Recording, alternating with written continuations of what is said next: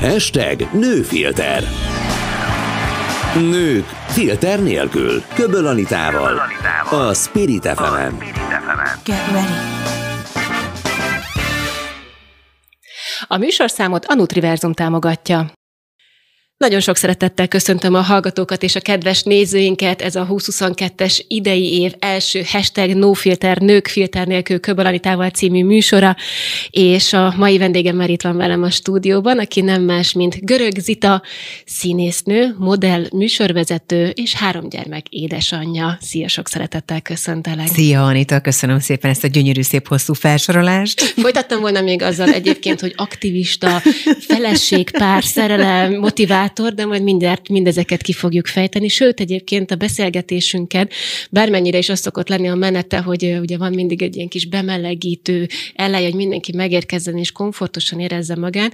Én azt gondolom, hogy köztünk ez nem fog nehézséget okozni, hogyha így egyből belevágnék a lecsóba, egy idézettel szeretném kezdeni, és arra kérlek, hogy te erre csatlakozz rá. Szerintem fogod érteni, hogy miért ezt választottam és menni fog egyébként, hogy innen felépítsük a mai beszélgetésünket, mondom az idézetet. A világ nem fordul fel olyan könnyen. Ami felfordul, azok az emberek. Murakami Haruki. Hát mélységesen egyet tudok érteni ezzel az idézettel, szeretem is egyébként, mert mert azt gondolom, hogy ebbe a két mondatban szinte minden benne van, vagy ebbe az egy mondatban azzal az egy veszővel minden benne van, ami, amiről ma a világunk szól. És, és ilyen körülmények között és ezekben a helyzetekben embernek maradni, az nem annyira, nem annyira egyszerű, és, és megértem egyébként azokat is, akik pánikolnak és félnek, és fejjel rohannak a falnak, de azt gondolom, hogy sokkal hatékonyabb, hogyha ilyenkor megállunk, veszünk egy nagy mély levegőt, és átgondoljuk a teendőinket. Amúgy az idézetet kifejezetten a te oldaladon találtam, Igen. ez még egy decemberi posztod alatt volt, és ugye, mivel aktív követőd vagyok, én tökéletesen tisztában voltam azzal, hogy te tegnap este hol voltál és mit csináltál, és ugye éreztem, hogy ez a kettő iszonyúan összefügg, és nagyon kíváncsi vagyok a megéléseidre, hogy ne hagyjam ki ebből a rádió hallgatóit és a YouTube nézőit se. Te tegnap este kint voltál a nyugati pályaudvaron, ahol fogadtad az egyébként Kárpátaljáról érkező menekülteket, igaz? Igen, tehát most már Záhonyból és Munkácsról is érkeznek óránként vonatok. Tegnap érkeztek be az első járatok, és Hú, hát nem volt könnyű, bevallom őszintén, nagyon sok történettel találkoztunk, rengeteg emberi sorssal, akiknek jelen pillanatban óriási segítségre van szükségük, és vagy szüksége, és, és mindent megtettünk. Ott egyébként a, a Magyar Református Szeretetszolgálathoz álltam be éppen, de tegnap hajnalban, tehát vasárnap hajnalban pedig én Tisza Becsén voltam a határnál, és ott próbáltam meg segítséget nyújtani. Mi a te motivátorod? Tehát nekem egyből az jutott eszembe, hogy úristen, hát a, az itt egy háromgyermekes édesanya, hogy, hogy mi az, ami ilyenkor az anyaságodat is ráadásul extrán felülírja.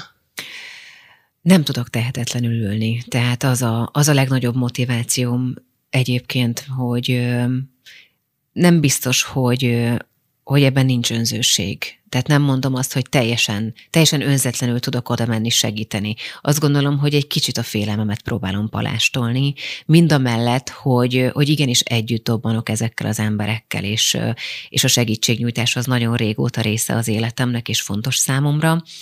De, de mivel ennyire közel van hozzánk ez a szörnyű állapot, ezért, ezért egy kicsit könnyebb úgy, hogyha el tudom hessegetni cselekvéssel a gondolataimat. Ilyenkor nem félsz egyébként, hogy, hogy mivel fogsz találkozni? Egy, nem. egy ilyen önkéntes ponton a munka során, vagy kikkel fogsz találkozni? Tehát az a típusú félelem az egyáltalán nincs jelen ilyenkor az életedben. Egy, egy gondolat sincs. A félelem, amiről az előbb beszéltél, az, az, annak mi a felhajtó ereje? A félelem, ami félelem most bennem van ezzel a helyzettel kapcsolatban, hogy egy karnyújtásnyira vagyunk attól, hogy mi is ebbe a helyzetbe kerüljünk. És úgy érzed, hogy egyébként ez a segítségnyújtás, ez téged is egy picit mentesít a lelki teher alól? eltereli a gondolataimat. Tehát abban a pillanatban, hogy, hogy beállsz egy csapatba, legyen az bármelyik karitatív szervezet, vagy egyszerűen csak civilként megjelensz, rám ez olyan hatással van, hogy, hogy mint amikor meditálok. Tehát teljesen kikapcsol, és arra az egy pontra fókuszálok, vagy arra az egy feladatra, ami éppen előttem áll amit éppen meg kell oldani, hogy egy nyolc gyerekes családnak gyorsan szállást találni, vagy megtanítani pelenkázni például ezeket az átérkező hölgyeket, mert nem mindenki látott még olyan pelenkát, amit te is én is használunk itthon, vagy az elapadt tejű édesanyáknak megmutatni, hogy hogyan kell a tápszert kikeverni, akik már négy-öt napja nem aludtak, és, és sajnos ez lett a következménye, megnyugtatni őket, hogy, hogy reménykedjünk abban, hogy, hogy a férfiakkal azokkal, akik hátra, akiket hátrahagytak, minden rendben lesz, és ezek valahogy elterelik a, a saját kis buta hülyeségeimről a, a gondolatokat, amikor tényleg szembesülsz azzal, hogy mi van. És nagyon érdekes, nagyon nagy kettőség van ebben a dologban, mert akárhányszor, akár Tisza Becsről érkeztem haza, akár a nyugatiból mentem haza, mindig azt éreztem, hogy van remény, és hogy és feltöltöttem, és mosolyogtam. És amikor kinyitom a hírcsatornákat, akkor pedig elszomorodom. Mert hogy túl nagy kontrasztban van a kettő. Miközben még sincs, de valahogy, amikor ott van és cselekszik az ember, egyszerűen azt éled meg, hogy, hogy, hogy, hogy van remény, mert rengeteg jó lelkű ember van, nagyon sokan összekapaszkodtunk. Jó látni, hogy a civil szervezetek vagy az állami alak támogatott alapítványok is most kéz a kézben dolgoznak együtt, és adják át egymásnak az információt.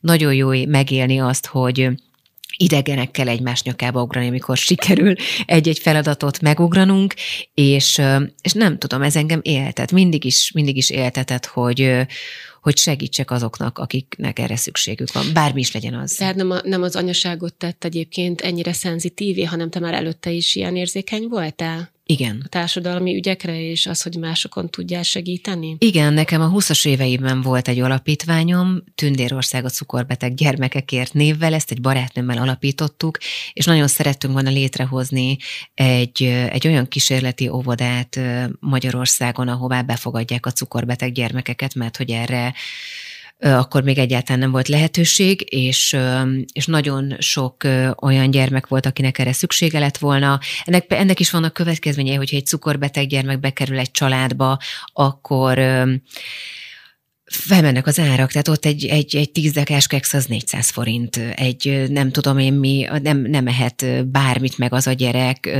drága volt az inzulint mérni nekik folyamatosan naponta, nem működtek még így a karitatív szervezetek, vagy nem voltak erre alapítványok, és, és ezt öt éven keresztül csináltuk, de sajnos nem sikerült megvalósítanunk ezt a kísérleti óvodát.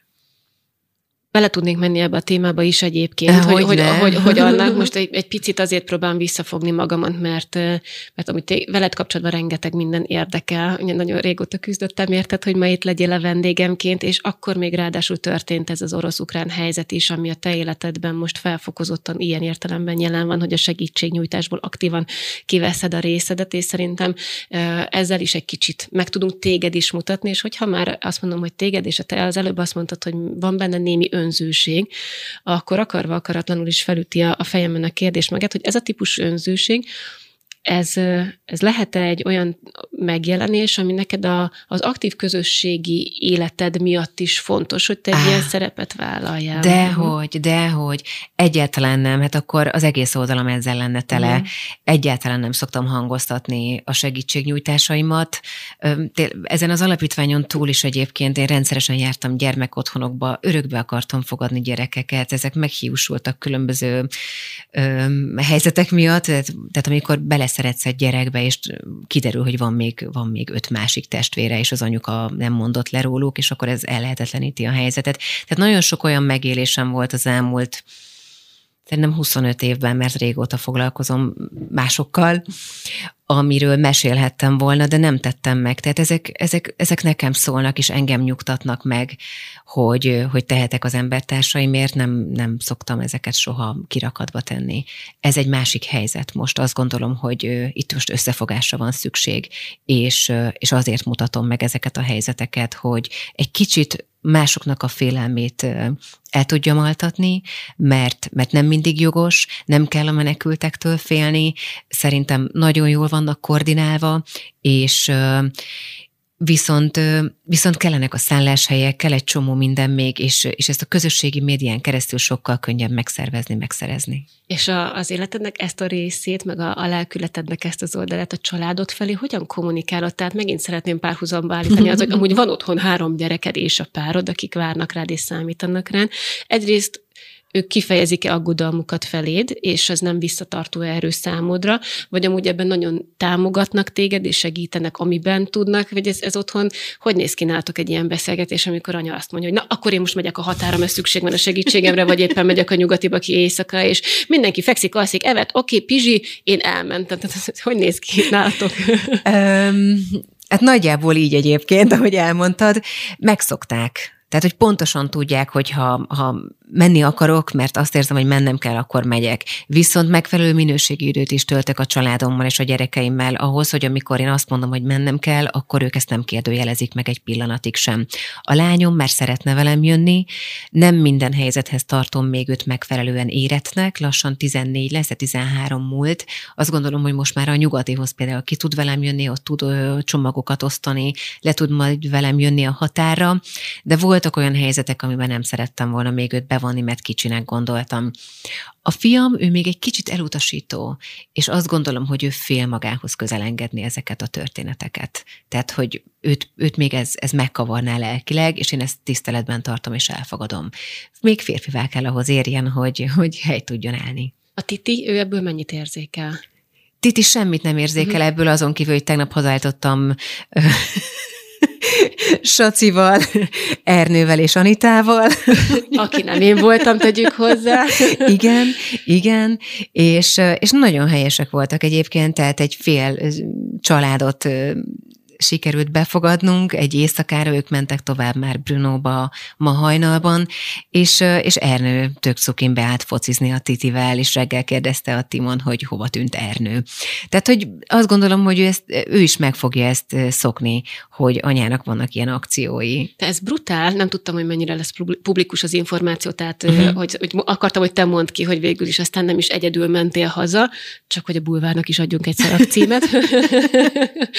és és, és hogy azért, tehát rengeteg kérdést vet azt fel, hogy gyakorlatilag most tök függetlenül, hogy ismert ember vagy, vagy nem vagy ismert, te nekünk vagy ismert, számukra nem biztos, hogy Igen, ismert valaki vagy, hogy befogadsz vadidegeneket az otthonodba, ahol ott vannak a gyerekeid, ott vannak, kimerem mondani, az értékeid, mert biztos, hogy ebben hogy sok mindenkiben ugyanezek a kérdések így megfogalmazódnak, hogy a bizalmad ezek felé, az emberek felé ilyenkor százszázalékos, vagy vannak, vannak aggájaid, vagy, vagy van erre egy kontroll, ami alapján azokat, akiket akik befogadásra szorulnak igazából mondjuk ott a, a nyugatiban vagy a határon, azokat valamilyen szempont alapján rendszerezik ezek a segélyszervezetek, vagy hogy történik ez a háttérben? Itt nincs casting.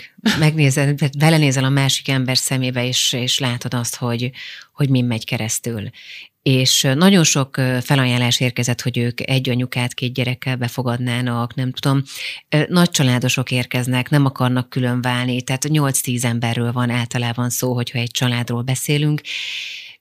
Persze, jönnek olyanok is, akik ötször állnak sorba az, az, az adományokért, és, és még többet akarnak felhalmozni, és, és tehát mindenféle ember jön. Hozzáteszem, hogy, hogy a határon is láttam olyan taxis hénákat a magyar oldalról, akik Budapest táblát kirakták Nyíregyháza után, lehúzták az embereket, kirakták őket Nyíregyháza után, hogy megérkeztek Budapestre, majd 50 kilométer gyalogolhattak vissza. Tehát azt gondolom, hogy mindenféle embertípus megtalálható minden országban, és ez ugyanaz, mint egy multi. Mindenhol vannak jó arcok, mindenhol vannak rossz arcok ha segíteni kell valakinek, szerintem belenézel a másik ember szemébe, és, és ő is tudja, és te is tudod, hogy, hogy kinek hol van a, ebben a helyzetben a helye. Bennem nincs félelem. Hogyha bármit is elvinnének, egyrészt az tárgy, másrészt valószínűleg neki jobb, nagyobb szüksége lenne rá, mint nekem. Harmadrészt olyan rendet hagytak maguk után, a törölközőket összehajtogatták, az ágyneműt, tehát egy nagyon cukik voltak. Bennem nincs félelem. Meddig mész el egyébként így a, a, a segít segítségnyújtásban? Mennyi van benned energia? Vagy egy teljesen bizonytalan élethelyzet előtt állunk, voltak, akik villámháborúról beszélnek, ma már egy picit hosszabbat prognosztizálnak. Neked ez az egy idézés, egy alkalom, most már azért eleve többön vagy túl, de hogy volt ez akkora volumenű és nagy léptékű, hogy úgy érzed, hogy ezt most így kimaxoltad magadban, vagy mész, ameddig kell, és ameddig tart ez az egész élethelyzet, vagy ameddig bírja a lelked? Nézd, a fiam szobáját még nem rendeztük vissza, még nem engedtem visszaköltözni a Milust, tehát ott van még a, a három személyes matrac plusz az ő ágya, és, és még fenntartjuk egy pár napig. Tehát meglátjuk, hogy, hogy most hogyan koordinálják már a, a helyzetet a, a nyugatinál, bár nagyon jó híreim vannak, mert a nyugatiban ugye felújítás alatt vannak sajnos a, a melegedő helységek, úgyhogy a keletiben kialakított a katasztrófavédelem, a rendőrség és a közterület felügyelet egy, egy tök jó kis melegedőt, és oda rögtön át is szállítják a nyugatiból az embereket, ott jobban meg is tudsz fordulni a BKV busz, amivel utána a szállásokra szállítják el őket, és, és ma már sokkal flottóból ment 5.50-kor a munka, mint, mint tegnap este 10-kor. Ez jó, persze minden uh-huh. rendszernek kell, hogy egy picit bejáratódjon. Igen, de mindenkit váratlanul ért ez a helyzet. Tehát én azt gondolom, hogy senkit nem szabad semmiért hibáztatni, és én abszolút nem szeretnék állást foglalni egyik oldalon sem, mert számomra ez nem, nem a politikáról szól nem is szeretném politikai irányba Igen. elvinni a beszélgetésünket, már csak azért sem, mert ez a műsor sem arról szól, csak annyira tudom, hogy ez tényleg egy prompt jellegű életesemény a te életedben, hogy muszáj is volt róla szót ejtenünk, és szerettem volna egy picit ablakot nyitni az emberek szívébe ebbe az irányba is egyébként, mert én is azt gondolom, hogy fontos a segítségnyújtás, és a, viszont, hogy egy kicsit más vonulaton induljunk el, de még a témánál maradva, nem tudom, hogy ismered-e a gyermekpszichológus blog közösségi oldali aktivitását, ahol ő most rengeteget kommunikált arról, hogy a gyermekeink felé a háborút, mint olyan, hogyan kommunikáljuk. Hogy ez például egy nagyon érdekes kérdés, így anyaként, akinek most már azért különböző korú gyermekeid vannak, ugye mondtad, hogy Titi ebből most jelenleg nem is sokat érzéken. Benned van erre egy, egy kész válasz, hogy mondjuk a gyerekeid felé, akik már tinédzser korúak, és akik basszus kulcs, megéltek az elmúlt egy-két évben már egy típusú válságot a, a, a korosztályukban is, meg az életükben, ami hatással volt rájuk és a mentális egészségükre. Erre bum, most ott van az, hogy menekültek érkeznek az otthonunkban, amit egyértelműen valahogy feléjük kommunikálni kell. A fiam volt az első, aki, amikor múlt hét csütörtökön ugye kaptuk az első szörnyű híreket, rögtön rám írt, hogy anya szerintem a garázsba be kéne vásárolni, mert mi lesz, hogyha felmegy az infláció, tehát ez a helyes kis megfogalmazása. És, és azt gondolom, hogy, hogy tudják rólam, hogy anyának van mindig A és B opciója. Tehát, hogyha megvan egy, egy bizalom az anya-gyerek, vagy az apa-gyerek kapcsolat, tehát a szülő-gyerek kapcsolatban, akkor ez nem lehet kérdés. És tényeket közlök velük, de nyilvánvalóan kozmetikázva. Tehát nem fogom elmondani azt, hogy a béketárgyalások mellett még milyen kijelentések hangzottak el, mert, mert az félelemmel tölteni el őket. De biztosítom őket arról, hogy, hogy van, egy, van egy B opciója anyának, hogyha bármi gond adódna, akkor, akkor mi ne kerüljünk veszélybe. És, és és ők ezzel így elégedettek is, tehát nem, nem nagyon kérdeznek többet. Mondjuk a Lotti nagyon, ő sokkal cserfesebb, és, és jobban képben van a hírekkel, ráadásul a TikTokon is önlik a rengeteg információ, a különböző háborús képeket már a, a tinédzserek is kapják, és, és a felvételeket is, tehát ezen a csatornán is. Úgyhogy ott, ott nyilván tisztában kell, kis tisztába kell őt tennem, hogy mi az, ami, bocsánat, mi az, ami valós információ, és, és mi az, ami, ami lehet, hogy egy kicsit ö, ö, milyen vadász? Elfedettem ezt a szót. Szenzáció? Szenzáció, Talán hatásvadász. Hatásvadász? Igen, ami igen, hatásvadász. A ő, ő hajház. Igen, igen, igen. Ami biztos, hatásvadász. Biztos nehéz lehet egyébként ebben szűrni, úgy, hogy tényleg a közösségi oldalakról meg özönlik rájuk a rengeteg sok információ. Tehát, hogy, hogy én például most még hálát is adtam azért, hogy az én kislányommal nekem erről nem kell ilyen formában beszélni, nem lesz még úgyis elég közös témánk az uh-huh. életünk során, és még arról se tudom, hogy, hogy hogyan tálaljam ezt neki. Neked a saját fiatalságodból egyébként van hasonló élményed? Most csak azért kérdezem, mert mi a szüleinkkel például otthon beszélgettünk a tesómmal arról, hogy Szerintem még nagyon kicsik voltunk, amikor ugye Jugoszlávia és környékén volt ez a, ez a háborús helyzet, és hogy aktív része volt relatív az életünkben. Anyukám még azon nem voltatok ti már azért annyira kicsik, nagyobb bacskák voltak. Voltatok, és akkor így gondolkoztam, hogy oké, okay, de akkor miért nem igazán emlékszem én arra az időszakra? Tehát benne kellett, hogy legyünk. Holott ő azt mondta, hogy ők azt azért elég komoly félelemmel élték meg azt az időszakot. Neked vannak ilyen emlékeid, hogy például a te felét hogyan kommunikálták azt a, azt a korszakon? Igen, vannak, mert hogy az én édesapám ment oda segítséget nyújtani bányászként, és a mai napig nem tudom egyébként, hogy pontosan mit tevékenykedett. Nekem akkor az volt kommunikálva, hogy apukát kiment Németországba vendégmunkásnak, és, és amikor újra láttam őt három-négy hónappal vagy fél évvel később, akkor, akkor azért elég összetörten jött haza. Beszélgettünk azóta erről, de, de keveset mond. Tehát ő ott, ő ott nagyon traumatikus élményeket élt meg. Ami benned viszont nem okozott traumát, ami lehet, hogy az ő szülői gondviselésüknek volt ezek szerint köszönhető. Én azt gondolom, hogy igen. Tehát az, hogy engem nem avattak be ebbe akkor, mert valószínűleg korai lett volna, szerintem ennek én sokat köszönhetek, hogy, hogy nem traumatizált egy ilyen helyzet engem is. Viszed ezt tovább a saját gyerekeid irányába? Megpróbálom. Uh-huh. Azon Itt a, én bízom benne, hogy a, a következő felvonásban egy kicsit vidámabb témákat is fogunk tudni érinteni, mert hogy azért tudom, hogy a, a személyiséged nagyon komoly humorfaktort is rejt magában. Az első fél időben ugye arról az aktivista, önkéntes életről beszéltünk, ami a napig, napokban aktívan az életed része volt, de azért itt a, a mi életünk része is most már jó pár éve, és mégis képzeld el, az az érzésem támad veled sokszor, hogy hogy de nem, nem tudom, hogy ki vagy, vagy, vagy, vagy nem tudom, hogy eleget tudsz-e adni megfelelő módon a médián keresztül például a saját magadból. Én sokkal inkább azt érzem, főleg amit látok most, hogy hogyan kommunikálsz a közösségi oldaladon, ami igazából te vagy, ami gondolom, hogy a te kezedben van, vagy a te gondolataid, a te érzéseid, a te idézeteid, amiket éppen akkor választasz magadnak. Nem biztos, ez mondjuk egy kereskedelmi televíziós pályafutásod során ki tudott kristályosodni sokak számára. És pont innen gondoltam folytatni a beszélgetésünket, hogy te azért jó pár éve eltűntél a képernyőről. Most már azért talán három vagy négy is, nem? És én ezt kérdeztem tőled, a, a, most volt egy szereplésed, ugye főztél, tehát ez, ez nem titok, de ettől függetlenül volt egy, egy vehemens szünet, ami mennyire volt nála tudatos döntés, vagy esetleg egy kényszer szültem, mert mondjuk úgy érezted, hogy nem kapsz olyan feladatot, ami mondjuk a képességeinek megfelelő lenne. Ez többrétű, ez a történet. Az egyik az az, hogy én is voltam egyedülálló édesanyja, és, és csak olyan munkát tudtam elvállalni, ami mellett ugye a gyerekekért tudtam jönni-menni óvodába, tudtam velük időt együtt tölteni, és én nem tudtam volna ezt a népszerűséget beáldozni. Tehát ez nekem soha nem volt fontos, nem vagyok egyáltalán képernyőfüggő, és, és szerettem volna a gyerekeimet úgy nevelni, hogy, hogy valóban legyen együtt olyan, olyan emlékeink, amire majd tényleg boldogan gondolnak vissza. Amikor a Timon megszületett, akkor ugye nekem volt egy műsorom az egyik csatornán, azt szépen leadtam, és az egy nagyon tudatos döntés volt. Én akkor, amikor a Zsoltival megbeszéltük, hogy mi vállalunk egy babát, egy kérésem, kérdésem volt, hogy, hogy ne legyek most rákényszerítve arra, hogy vissza kelljen mennem dolgozni.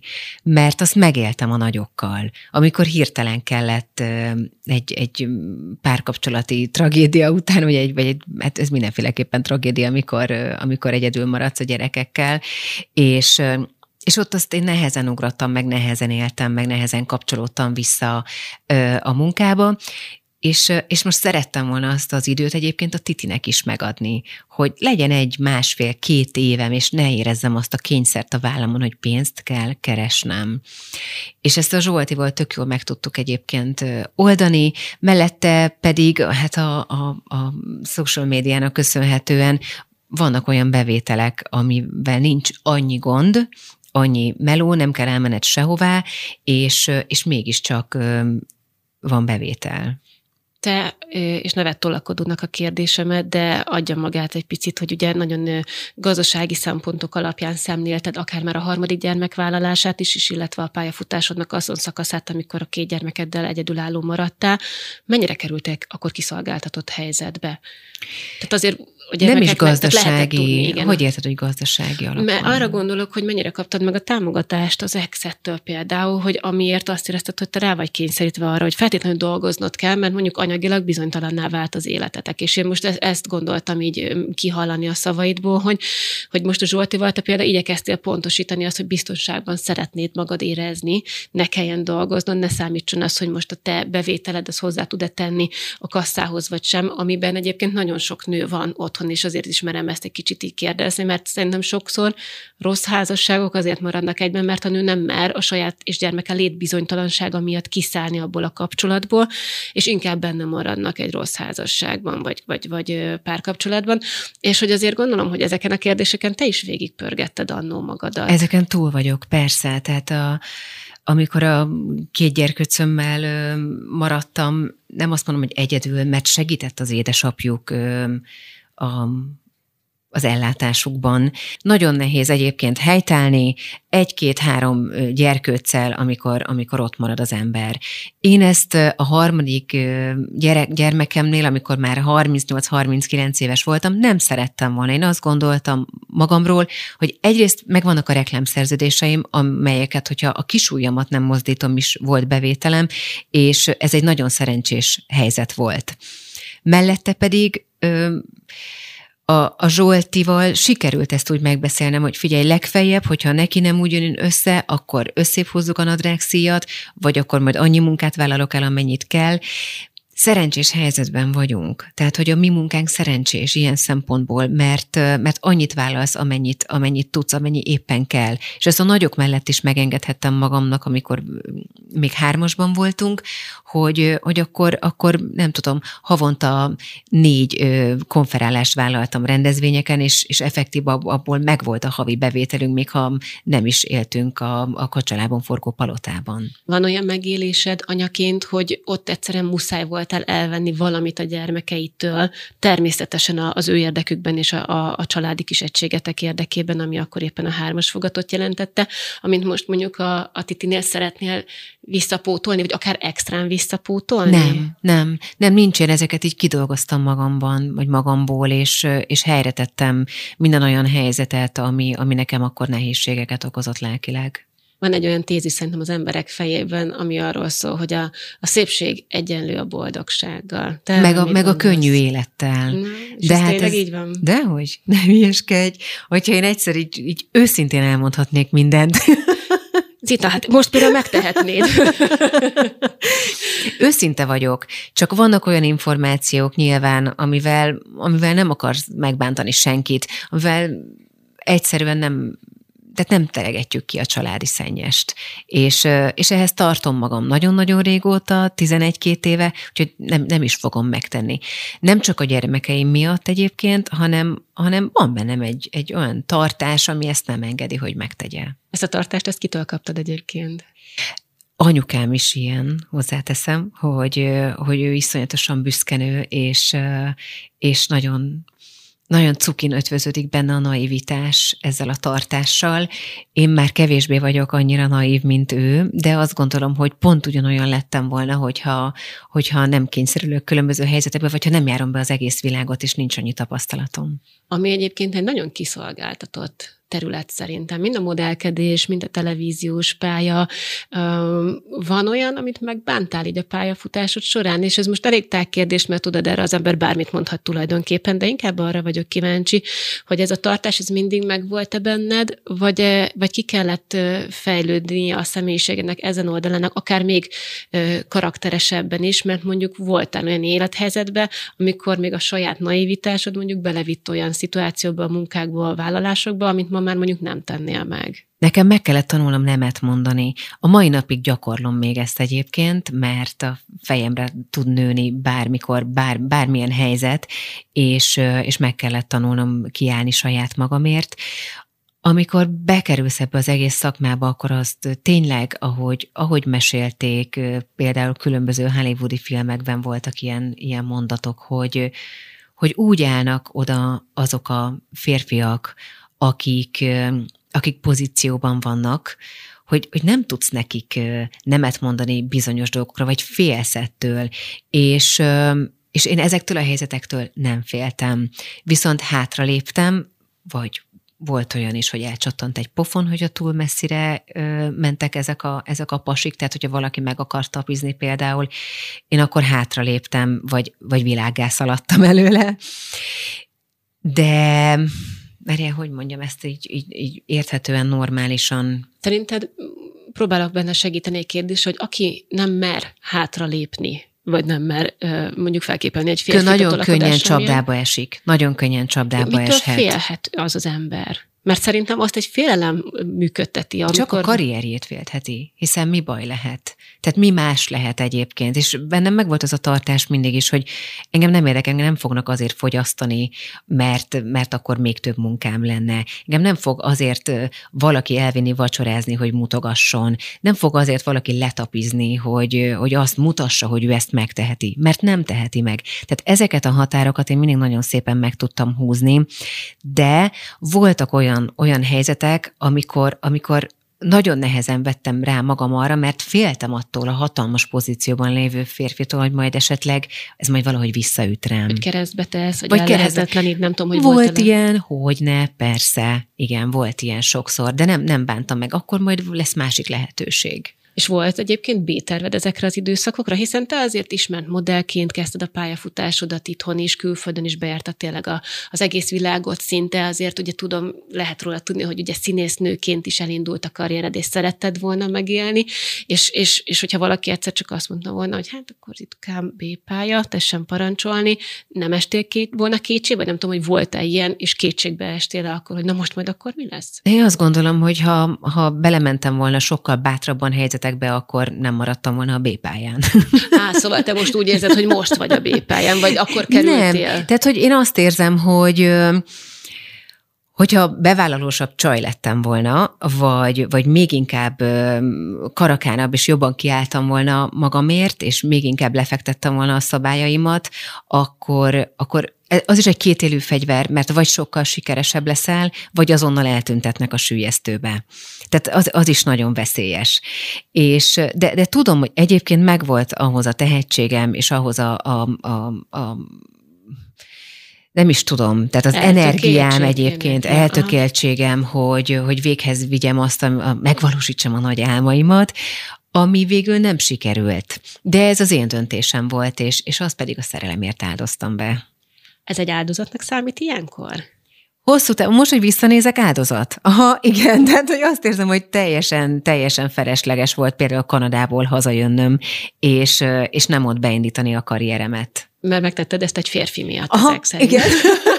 Na jó, de ezek meg mindig utólag derülnek ki, nem? Tehát Igen. mondom, hogy abban, abban a minutumban te ezt érezted a leghelyesebb és számodra a legjobb döntésnek. Igen, és azt sem tudjuk, hogy mi lett volna akkor, hogyha kimaradok. Lehet, hogy megkeseredett Z-kategóriás színész lettem volna. Tehát, hogy nem tudjuk ezeket most már így szépen visszafejtegetni, hogy mi lett volna, ha ráadásul nem lenne egy csodálatos gyermekem. Na és pont megint behoztam volna én is a gyermekeidet, hogy ezek a megélések és tapasztalások hogyan csapódnak le aztán a te anyaságodban és gyermeknevelésedben. Például megint keresek egy idézetet, amit tőled olvastam a minap, hogy, hogy ennyire jó volt az, hogy a, a MeToo mozgalom az, az megmutatta a médiaipar árny oldalát, és hogy ezt, ezt te mennyire érzed fontosnak, és hogyan tudod a gyerekeit felé kommunikálni? Ó, ez egy nagyon fontos mozzanata volt szerintem a, a világnak, amikor, amikor így felszínre kerültek ezek a dolgok, és és, és kiderült, hogy hát az áldozathibáztatás az még mindig nagyon erősen jelen van, nem csak Magyarországon, hanem az egész világon, és hogy egy nőnek mennyire kell nőnek lennie, mennyire kell férfiként viselkednie olykor ahhoz, hogy partnerként legyen kezelve egy-egy helyzetben. Mm. Van egy szabály Lottival, ugye ő 14 lesz, most kezd el majd úgy igazán ismerkedni pasikkal, hogy csak az viheti előtt randizni, aki szépen bekopog nálunk az ajtón, és elkéri őt. Tehát nincs az, hogy anyuci, elmegyek ide, elmegyek oda sétálni ezzel, azzal, amazzal, és akkor majd két hónap múlva összetörik a szívét, hanem, hanem igenis, az a fiú tudja az első perctől kezdve, hogy az én lányommal akar kezdeni, akkor viszont be kell kopogni azon az ajtón, mert ez már egy szűrő. Mert tudja, tudni fogja az a srác, hogy vele nem packázhatok. Oké, okay, egyből felveti magát a kérdés, hogy hogyan tudod ezt jól kontrollálni szülőként, mert ugye amint van egy tiltás a gyerek életében, akkor ők azért megtalálják a maguk kiskapuit a, a tekintetben, hogy akkor most nem a barátnőmmel megyek moziba, hanem egyébként elment randizni. Nincs tiltás. Tehát, hogy ez, ez egy folyamatnak a, a, az eredménye. A Lottival nagyon közeli és nagyon bensőséges jó kapcsolatom van, úgyhogy ők egyrészt ki is szoktak kérni a véleményemet, hogyha neki megtetszik valaki, sokszor meg is mutatja, amit csetelnek, tehát kérdezi folyamatosan, hogy szerinted ez mit jelent, amikor ezt írja, és majd ez mit jelenthet, és mit gondolhat a srác. Úgyhogy ez, ez egy folyamat, és pontosan tudja, hogy ez azért van, hogy őt, őt soha senki ne tudja kihasználni. Nem mondom, hogy meg fogja úszni, mert nem fogja megúszni, hiszen ez senki nem, nem nincs olyan helyzet, hogy ebből egy nő ne tapasztaljon meg, és kell is ez a, ez a tapasztalat is kelleni fog neki ahhoz, hogy ő majd egy nagyon jó anyukává váljon de ha egy picit is segíthetek, hogy kevesebb sérüléssel úszta meg a, a galandos kis huszas éveit, akkor, akkor, akkor az már jó lesz. Milyennek látod ma egyébként a, ennek a korosztálynak a világát? Szülőként, és nem az ő szűrőjükön keresztül, hanem tényleg téged kérdezlek, aki, akik már túl, amik már túl vagy ezen a korszakodon igazándiból, volt nekünk is egy nagyon-nagyon jó kis tinédzserkorunk, egészen, tehát most kijelenthetjük, hogy egészen más volt a mi fiatalságunk, és ez annyira bagatelnek tűnik akkor, amikor mondjuk ezt a szüleinktől, meg a nagyszüleinktől hallgatjuk, nem, és alig találtam mondjuk plusz húsz év, és már mi is azt mondhatjuk, hogy Jézus Máriam, teljesen más volt a mi fiatalságunk. Nem tudom, kell-e például sokkal több dologtól félteni, a gyermekeinket, vagy te ugye azt mondod, hogy úgy jössz haza nyugatitól, hogy azért tudsz mosolyogni és örülni annak, hogy van még remény ebben a világban. Szóval, hogy ebben azért nehéz lehet megtalálni a magad igazát, ha ez mondjuk igazságbeli kérdés lenne. Ijesztő, elsősorban a kérdésedre a válasz, hogy, hogy ijesztő ma végnézni a, a fiatalokon, hogy hogy, hogy, hogy, hogy egyáltalán nincs kultúrája az udvarlásnak, egyáltalán nincs kultúrája az ismerkedésnek, a, a szerelemnek. Tehát, hogy valahogy le van olcsósítva, és, és hogyha valaki kimeri azt mondani, hogy ő, hogy ő vár a szerelemre, és ő nem fogja magát egy, egy buliban három csókér odaadni, akkor, akkor ő van lenézve. Tehát, hogy megfordult ez a dolog teljesen. Szerintem mi is hibásak vagyunk benne, elkényeztettük a férfiakat, baromira elkényeztettük őket, és, és nincsenek arra rákényszerítve, hogy kedvesek legyenek és udvaroljanak. Kiállnak, és a nők pedig oda mennek és felszedik őket. Tehát, hogy semmit, a kisújukat nem kell azért mozdítani, hogy, hogy legyen csajuk. Igen, de közben meg, meg felveti magát a kérdés, hogy te mondjuk ezen eszmék mentén neveled és terelgeted, mondjuk elsősorban most Lotti tudja, gondolom, hogy a női szemüvegengeden keresztül ugye egészen mások a megélésény, mint hogy a, a Milánnak egyébként majd milyen férfi mankokat tudsz a kezébe adni, ez is egy izgalmas dolog. Oké, de jön a másik gyerek, az udvarló, aki viszont nem biztos, hogy ugyanezeket az értékeket hozza, és akkor ott nem lesz találkozás, nem lesz egymásra találás, hiába várja mondjuk a, a Lotti vagy bármelyik kislány azt, hogy udvaroljon neki a férfi, ha annak a fiúnak nincs megadva ez a, ez a mankó, ez a háttér, vagy igen, igen, ez a háttér, hogy így indítják el a szülei, szóval, hogy hú, van ebben egy nagyon-nagyon nagy ellentmondás, nem? Van benne ellentmondás, de a, a Lotti azt is tudja szerintem, hogy, hogy nem feltétlenül ez a fontos, meg lehet tanítani arra egy fiút, hogy, hogy nekem mik az igényeim, én hogy érzem jól magam melletted, és ezeket, ezeket kommunikációval ki lehet fejezni, hogy én szeret, én igen, én szeretem, hogyha ha leszakítasz nekem egy szálorgonát májusban. Nekem az jól esik. És hogyha ezeket egy lány, egy kislány, egy nő meg tudja fogalmazni, és a fiú ezt, ezt veszi alapot, és ezt hajlandó megtenni, akkor, akkor teljesen mindegy, hogy honnan jön, és hogy egyébként milyen hátteret kapott hogyha nem az anyát kérdezem, hanem Zittát a nőt, akkor te hogyan tudtad szűrni annó, amikor már ott álltál egyedülálló kétgyermekes anyukaként megint a porondon, hogy azért Sehogy semmi... több béna voltam, ne hülyeskedj! Próbáltam olyan ügyesen jól kérdezni, de örülök, hogy ezt ilyen szépen lecsaptad, tehát hogy még neked is meg kellett újra tanulnod a saját szabályaidat, amit ma meg már felállítasz mondjuk a Lotti irányába? Persze, meg hát közben eltelt tíz év, változott a húspiac. Tehát, hogy, mert, mert tényleg azt éreztem, hogy most egy kétgyerekes anyukaként kikerül, kikerülök újra egy olyan, egy olyan terepre, ami ismeretlen, ami változott, változott a kultúrája, a, a mozgatórugója, és ugye közben lett Tinder, előtte nem volt, tehát ezeket meg kell tanulni újra, és uh, én nem, nem voltam könnyű helyzetben. Az biztos, ezt alá tudom írni, Igen. Hogy, hogy akkor sem, mai, ma, Te ma se, vagy könnyű helyzetben. Semmi, ez biztos semmit nem változott a tíz év alatt. Van, van egy barátnőm, aki mindig elmondja nekem, hogy ő bizony Excel táblát írt, pro meg kontra férfiak volt a konkrét szempontjai, aminek meg kellett felelni, és hogyha valakinél valami, főleg ami mondjuk a preferencia rendszere élén át nem felelt meg, akkor ő szépen tovább lépett. Neked mennyi időt telt el a az Excel táblázatomig? Igen. Tehát amire mondjuk jött Zsolti, aki azt tudtad mondani, hogy pipa, pipa, pipa, pipa, azt a mindenit, ez is pipa, akkor beengedem az életünkbe.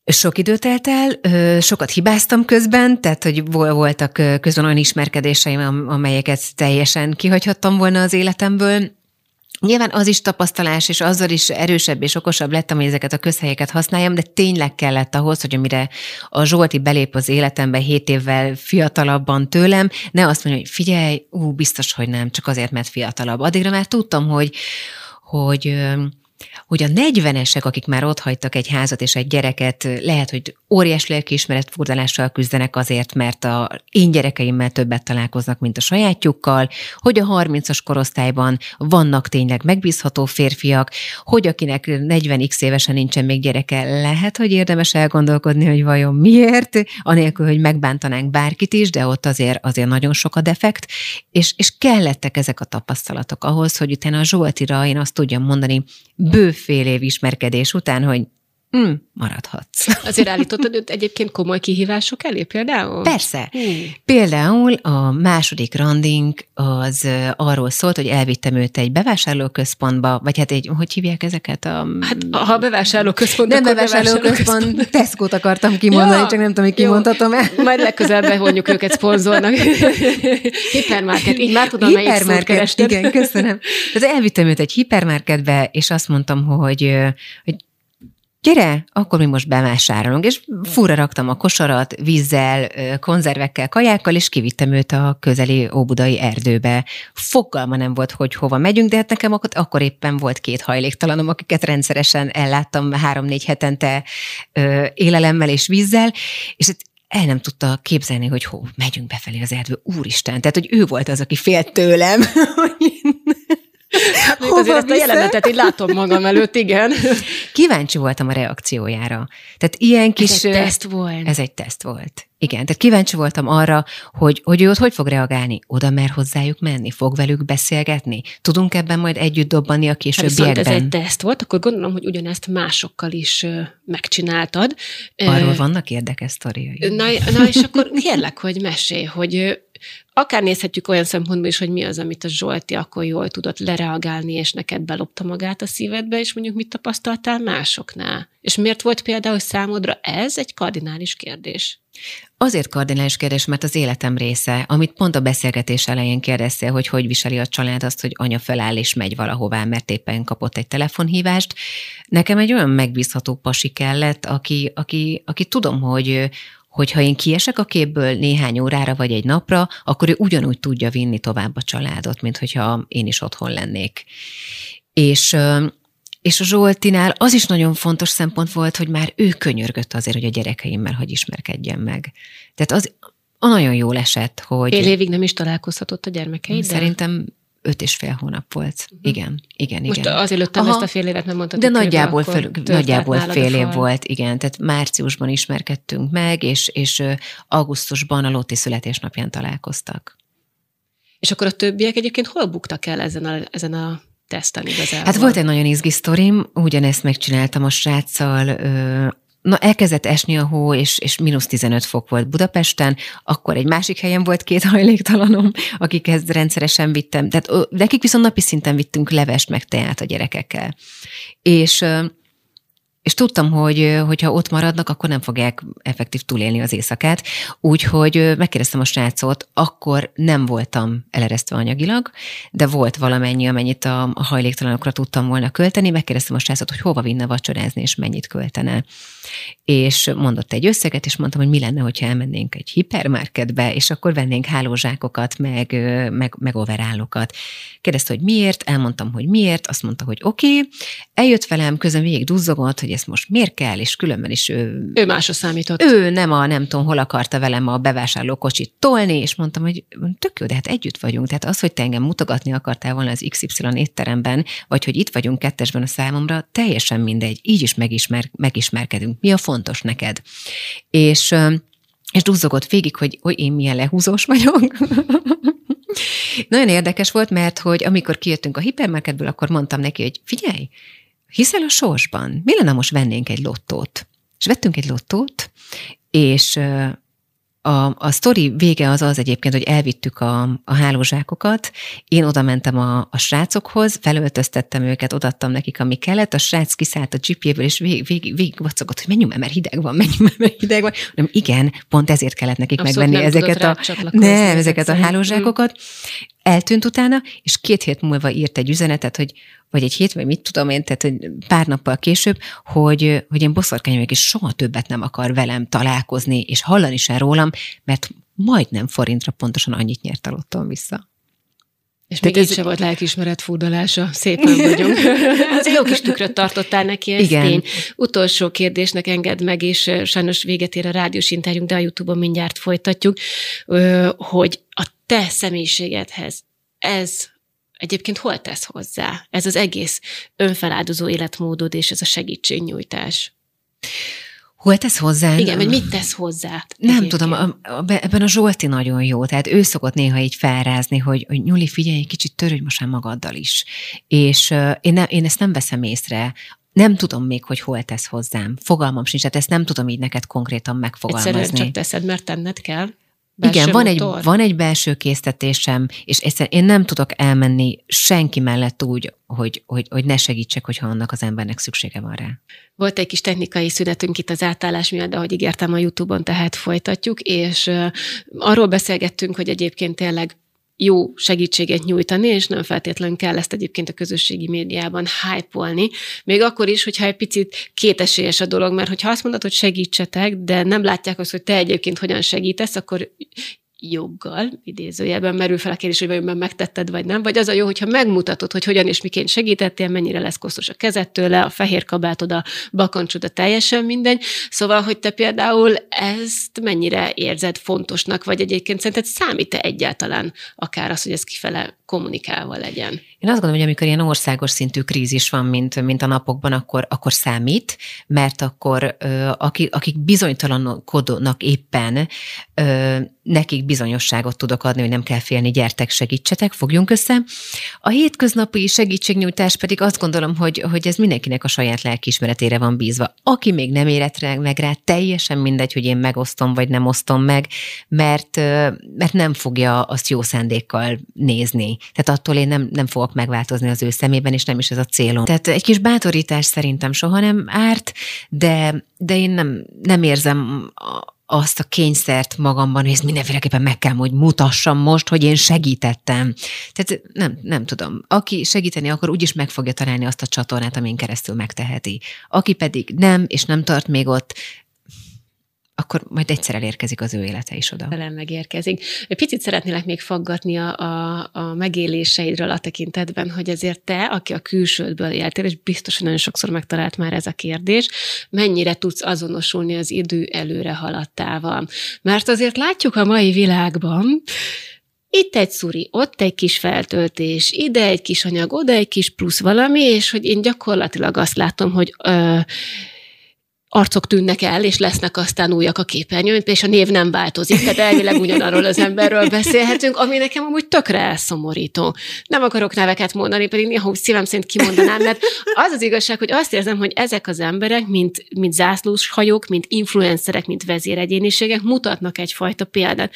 És ha azt érzed, hogy hát ő nincs magával megelégedve, ő nem látja magát szépnek, ő nem érzi jól magát a bőrében, ő egyébként ennyi mindent változtat magán, és mennek majd utánuk a fiatal fiatal lányok, akkor az, az nekem egy olyan feszítő érzés lesz.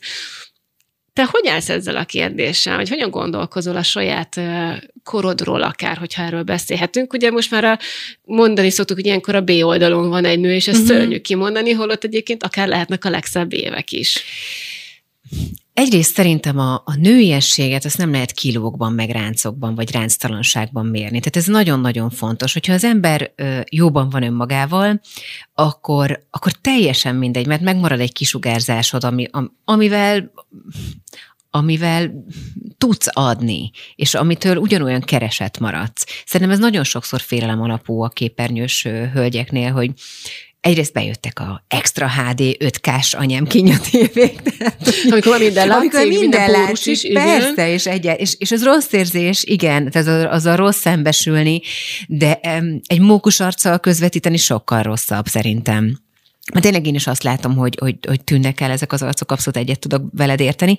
Én is túl vagyok ezen a körökön. Tehát volt egy, egy rossz időszaka az életemnek, amikor nagyon egyedül éreztem magam, nagyon csúnyának éreztem magam, és haszontalannak, és nem tudom, és minden rossz volt, és akkor hát majd, majd biztos attól szépnek érzem magam. És akkor... Meddig mentél el ebben egyébként? Feltöltettem a szemem alatt, és én vagyok az ezerből az egy, akinek egy ilyen hurka maradott a helyén, tehát utána mehettem kiszedetni. Komolyan, úristen, aha. Aha, igen, hát eddig mentem el, meg a műszempilláig, tehát, hogy, illetve egyszer volt műhajam, kettő napig sündisznónak éreztem magam, és azonnal így rohantam, hisz, hogy könyörgöm, szedjétek le, mert pittyegtem a reptéren, és tök ciki. Le, átmentél a kapun, és bepittyegett a műhajad? Atya úristen. Hát, hogy valami, nem tudom, hogy fém cuccán lett oda rögzítve, hogy borzalmas volt. Ez tartott egy ilyen, nem tudom, fél éven, egy éven keresztül, amikor így gondolkodtam, gondolkodtam, mi legyen, mi legyen, aztán belevágtam utána nem tetszett, akkor utána azt ki, kell, ki kellett onnan szeretni. Tehát túl vagyok én is ezeken a körökön, én senkire nem vetek követ, aki ezzel él. Én azt gondolom, hogy ha ő jól érzi magát ettől a bőrében, akkor, akkor hajrá, de ez nekem mindig valamiféle bizonytalanságra utal, egy, egy nő önmagán belüli uh-huh. hitébe, mert mert, mert azt mindenkinek tudnia kell szerintem, főleg így, így 40 fölött, hogy mennyit érsz, mik az értékeid, mik azok az értékeid, amiért te szerethető vagy, mik a hibáid, el tud fogadni ezeket, és ezekkel együtt kell élni. Kész. Tehát, hogy nem, nem szabad szerintem szétcsúszni és, és, és túlzásba vinni mindent. Mondjuk szerintem sokszor az ellenpélda az ilyenkor egy jó fék lehet az emberben, hogy azt tud mondani, hogy eddig és ne tovább, mert akar, amúgy, amúgy nem akarok úgy kinézni, ahova aztán ő eljutott, vagy amiben belecsúszott. De mondjuk biztos joggal mondják az emberek, hogy jó, hát könnyű az itának, hát egy ilyen gyönyörű külsővel mondjuk azért én sem nagyon kapkodnék a, a tűk után, és mennék kezelésről kezelésre, de azért ez mindig szerintem kétélű fegyver, hiszen a te egyéni megéléseid ettől még lehetnek másmilyenek. Nem tudom, hogy van-e olyan tapasztalatod, amikor mondjuk saját magadban valamiért kétséget támadt. Hát tudnék olyan fotókat mutatni, amikor azt érzem, hogy úristen, egy ilyen aszott szilvának éreztem magam, mert annyira le voltam folyva, és annyira szomorú voltam, és bánatos, és, és, és akkor, akkor az ember kívülről próbálja meg ezeket pumpálni, hogy ha majd jobban fogom magam érezni a bőrömben, akkor majd biztos ez, ez így belülről is megérkezik. Sajnos nem. Tehát, hogy kimarad az alapozás, tehát, ne, tehát egy házat is alulról kell felépíteni. Nem tudod azt, hogy először megveszed a vakolatot, és utána keresed majd meg hozzá a, a telket. Nincs ilyen, nem lehet mindig több aspektusból igyekszem vizsgálni ezt Aha. az egy kérdést is például, és ugyanúgy akkor felvelül a kérdés bennem, hogy te például a saját gyermekeidnek, és akkor elsősorban a kislányodat kérdezem, aki ugye biztos, hogy nagyjából ugyanazokon a szakaszokon megy keresztül az életében, amint te is keresztül mentél, hogyan igyekszem megadni ezt a fajta biztos alapot? Mivel tudod őt adott esetben eltéríteni a szándékaitól, vagy kirángatni abból az állapotból, amiben, hogyha belekeveredik, mondjuk a közösségi média által, mondjuk a korosztályos aktualitások igen. igen során, tehát hogy ezt például hogyan tudod jól lehozni hmm. anyaként. A közösségi média az, az romboló hatással van a, a kamaszkori énképre és, és a testképre, Úgyhogy mi, mi erről nagyon sokat beszélgetünk, és nekem is volt olyan időszakom, amikor bár nem éreztem magam egyáltalán szépnek, posztitokat ragasztottam ki a tükörre, hogy amikor beállok a tükörbe, és elkezdett, biztos neked is volt mert ilyen, úristen, karikás a szemem, hogy nézek ki, lenőtt a hajam, őszülök, tokám van, nem tudom, nincs fülcimpám, tehát egy csomó minden hülyeséget tudunk magunkon találni, amivel elégedetlenkedhetünk, és akkor ezt így, így megfordítottam, hogy nem, mert ezt a lányom nem láthatja tőlem. Nem láthatja, hogy én, én szidom a hasamat, mert a császármetszés fölött még mindig ott van az a pukli, és az Istennek se akar eltűnni. És, és ahogy én ezeken változtattam, ugyanúgy érdekes, mert hogy benne is változtak a dolgok. Amikor ő kezdi el magáról azt mondani, jaj, de hogy is olyan, én nem vagyok szép, és ilyen nem tudom mi, akkor, akkor azért veszek egy nagy levegőt, és akkor hosszan elkezdünk erről beszélgetni, hogy valójában mi is a szépség, és hogy, és hogy mit kereshet benned egy fiú, és hogy, és hogy te hogy szeretsz bele valakibe azért, mert neki kék a szeme és szőke a haja, és úgy néz ki, mint a, a Walt Disney herceg, vagy azért szeretsz bele, mert, mert olyan a tekintete, hogy el tudsz benne veszni. Tehát, hogy a lelki oldaláról próbálom akkor ezeket megközelíteni. És az előbb ígértem, hogy egy picit a, a fiús anya oldaladat is képbe uh-huh. hoznám, hogy ugyanezeket a mankókat egyébként a, a fiaidnál, bár most elsősorban Milánt kérdezem, aki ugye már a, a nagyobb gyermek, hogy, hogy nekik hogyan adod meg? Vagy ezt például Zsoltira szoktad bízni, vagy adott esetben ugye a, a, az apukájára, hogy ő beszélgessen vele fiús dolgokról? A Milánra van bízva, hogy kivel beszélget. Tehát, hogy szerintem nem, nem lehet az, hogy te leülteted a gyereket, hogy már pedig akkor most beszélgetünk. Ez egy nagyon hosszú folyamat, ami ez a kötődés, ez csecsemőkordól kell odafigyelni minden gyermekre, mindig minden. Hogyha azt érzi, hogy te mellette vagy a nehéz helyzetekben, akkor mire kamasz lesz, ő ezt pontosan tudni fogja, hogy veled mi mindent oszthat meg. És és vele is tök jó kapcsolatom van, azt kell, hogy mondjam, hogy, hogy olyan sztorikat szokott elmesélni, amiket most nem mondhatok el. Jó, oké, meg, meg, megőrizzük egyébként neki ennek a, a személyes vonatkozását. Persze, egyértelmű.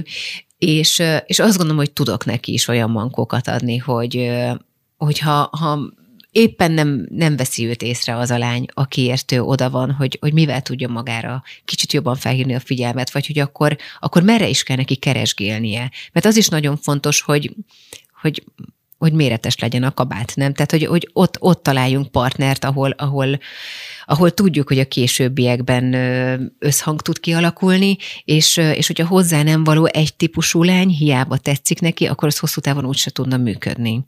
És persze vannak ezek a plátói szerelmek, volt, voltunk, az életében vannak, voltak, lesznek. Igen, igen, nekünk is volt ebbe bőven részünk, de szerintem jól tudom őket ezekben a helyzetekben kisegíteni különböző kis tanácsokkal, és rengeteg humorral. Hát igen, mondtam, hogy egyébként ez a farzsebetben van, viszont még akkor a harmadik aspektust is szeretném megvizsgálni, amikor bejön a férfi a nő életében. És ugye már említést tettél róla, hogy köztetek például van 7 év különbség a te javadra, hogy ez valaha foglalkoztatott a téged például, vagy a mindennapokban felmerül benne benned ez a kérdés, és akkor mondjuk a Zsoltitól neked mire van szükséged, mint nő, hogy ő hogyan támogasson és legyen melletted? Ez az elején volt bennem kérdés, és, és akkor nagyon sokat foglalkoztam vele, hogy úristen, de ez, én most már annyi mindent megéltem, van két gyerekem, tehát hogy hogy fogunk mi, hogy fogjuk majd ezeket a dolgokat, ezeket a, a tapasztalatbeli hiányosságokat áthidalni. És de volt is súrlódás, meg van is a, a, a mindennapokban, mert hogy neki is van egy elképzelése a gyereknevelésről, de közben ott van két kamasz a legrosszabb korban, amit nem tudom referenciaként felmutatni, de hát van két csodálatos gyerekem, Nyuli, hát nézd meg, hát ezt tudom, ezt tettem le az asztalra. Amikor, Én így csinálnám, te tudnád Amikor a legnagyobb rumlik közepén tudod, ülnek a kamaszaim. és de, de hogy visszakanyarodjak a kérdésedre, és választ adjak, most már kevésbé zavar a korkülönbség, de ez szerintem azért is van, mert hogy az ő édesanyja és édesapja között is volt ott öt év korkülönbség az anyukája javára, és neki ez tök természetes volt. És az, amikor nekem számomra kiderült, akkor rájöttem, hogy ja, hát persze, hát ő így szocializálódott, tehát ez neki tökre nem számít, hogy most a, a nő idősebb vagy, vagy sem.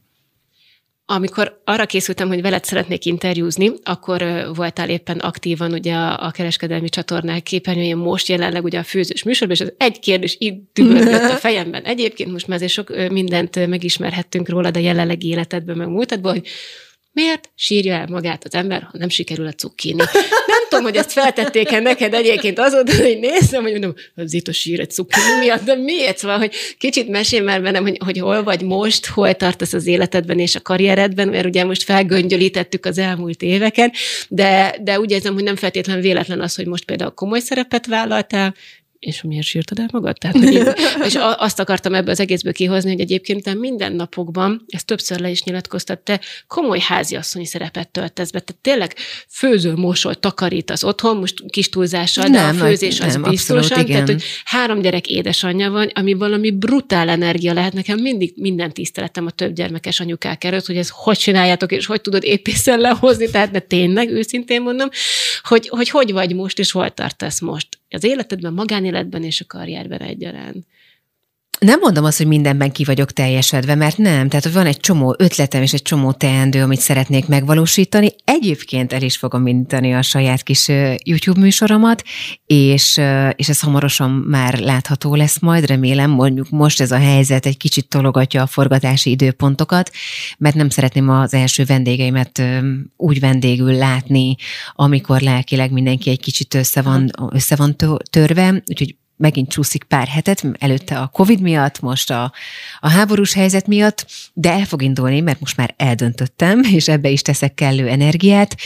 Úgyhogy annak nagyon örülök, mert egy olyan beszélgetős műsor lesz, ami jelenleg még, még nincsen, és, és leginkább a szülői háttérről és a szülői munkának a fontosságáról fogunk majd beszélgetni a vendégekkel.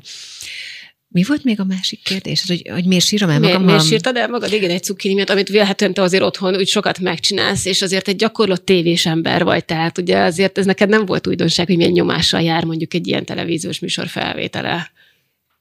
Nem volt kérdéses, de meglepően ért, hogy mégis mennyire stresszes ennek a műsornak a felvétele. Tehát, hogy egyrészt, amit a néző nem lát, hogy voltak olyan napok, amikor a rengeteg színházi elfoglaltság miatt, ugye a, a szereplők színházi elfoglaltsága miatt mondjuk mentünk 4.30-ra hajnalra forgatni, hajnalba forgatni, és délre mi már két főzésen túl voltunk.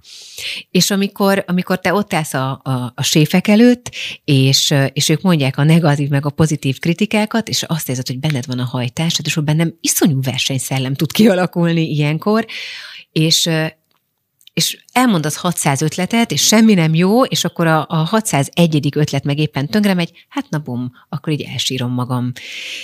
Mm, nem éreztem úgy egyébként, hogy ez ne, ne férne bele, de meglepődtem magam is, hogy, hogy milyen érzéseket, vagy akár indulatokat tudott kiváltani belőlem ez a helyzet. Ilyenkor az igazságérzeted egyébként nem dübörög hangosan, hogy azt, amit most itt nekem elmondtál, azt azért úgy, úgy nem, nem ártott volna, hogyha mindenki látja és tudja, mert hogy látunk belőletek épp akkor egy szeletkét, és ráadásul ne haragudj, megértem, nem tudom, hogy tudod ezeket az infokat, de valahol olvastam egy ilyet is, hogy nem is biztos, hogy pozitív szereplőként jöttél volna ki ebből a showból, nem tudom. Nem, Egyáltalán nem jöttem ki nem. pozitív szereplőként ebből, ebből a reality helyzetből. Itt van egy nagyon komoly szerződése az embernek, amit aláír, és onnantól kezdve nincs beleszólása. És, és nem is mondhatok többet a szerződés miatt. Igen, hát most végül is belesétáltál a saját csapdádba, hogy ez van. Igen, viszont akkor ez tök jó, hogyha most elmondhatod az, ennek a hátterét, hogy mondjuk ezek a feszült helyzetek honnan, hova vezetnek, és az igazságérzetettől indultam én egyébként, hogy ilyenkor mennyire dübörög benned, vagy azt azért már megtanultad az évek alatt levetközni és elengedni? Az volt ebben a, ebben a helyzetben a nehéz, hogy, hogy én a feszültséget én azonnal el tudom engedni. Tehát jön, megélem, kiadom, viszontlátásra. De itt most újra meg kellett élni azzal, hogy ezt visszanézi az ember. Mert hogy visszanéztem? Hát vissza kell nézni, nem? Tehát, hogy abból, abból tanulunk, hogyha visszanézzük egyébként. És, és az sokkal nehezebb volt. Tehát az, az, az nem, nem volt jó érzés. Nem volt jó érzés azt látni, hogy, hogy, hogy nagyon kevés idő volt ugye egy-egy szereplőre, és és nyilván a, a, a műsor pedig szórakoztatni akar, és, és feszültséget megmutatni, úgyhogy azok a helyzetek voltak ott leginkább megmutatva, amikor amikor ezek megtörténtek, nem pedig akkor, amikor pakoltam a csonkabadninak a, állandóan a, a piasztéren össze a kajáit.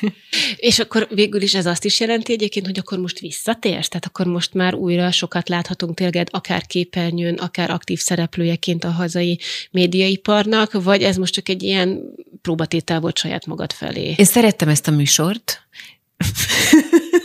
mert a szerződésed ez diktálja. Nem, nem, én nagyon szerettem. Nagyon-nagyon szerettem. Tényleg, nézőként is, és résztvevőként is. De hogy reality soha többet, az tuti. Tehát az, az, az egy teljesen vakvágány szerintem egy, egy szereplő, vagy egy, vagy egy ember életében.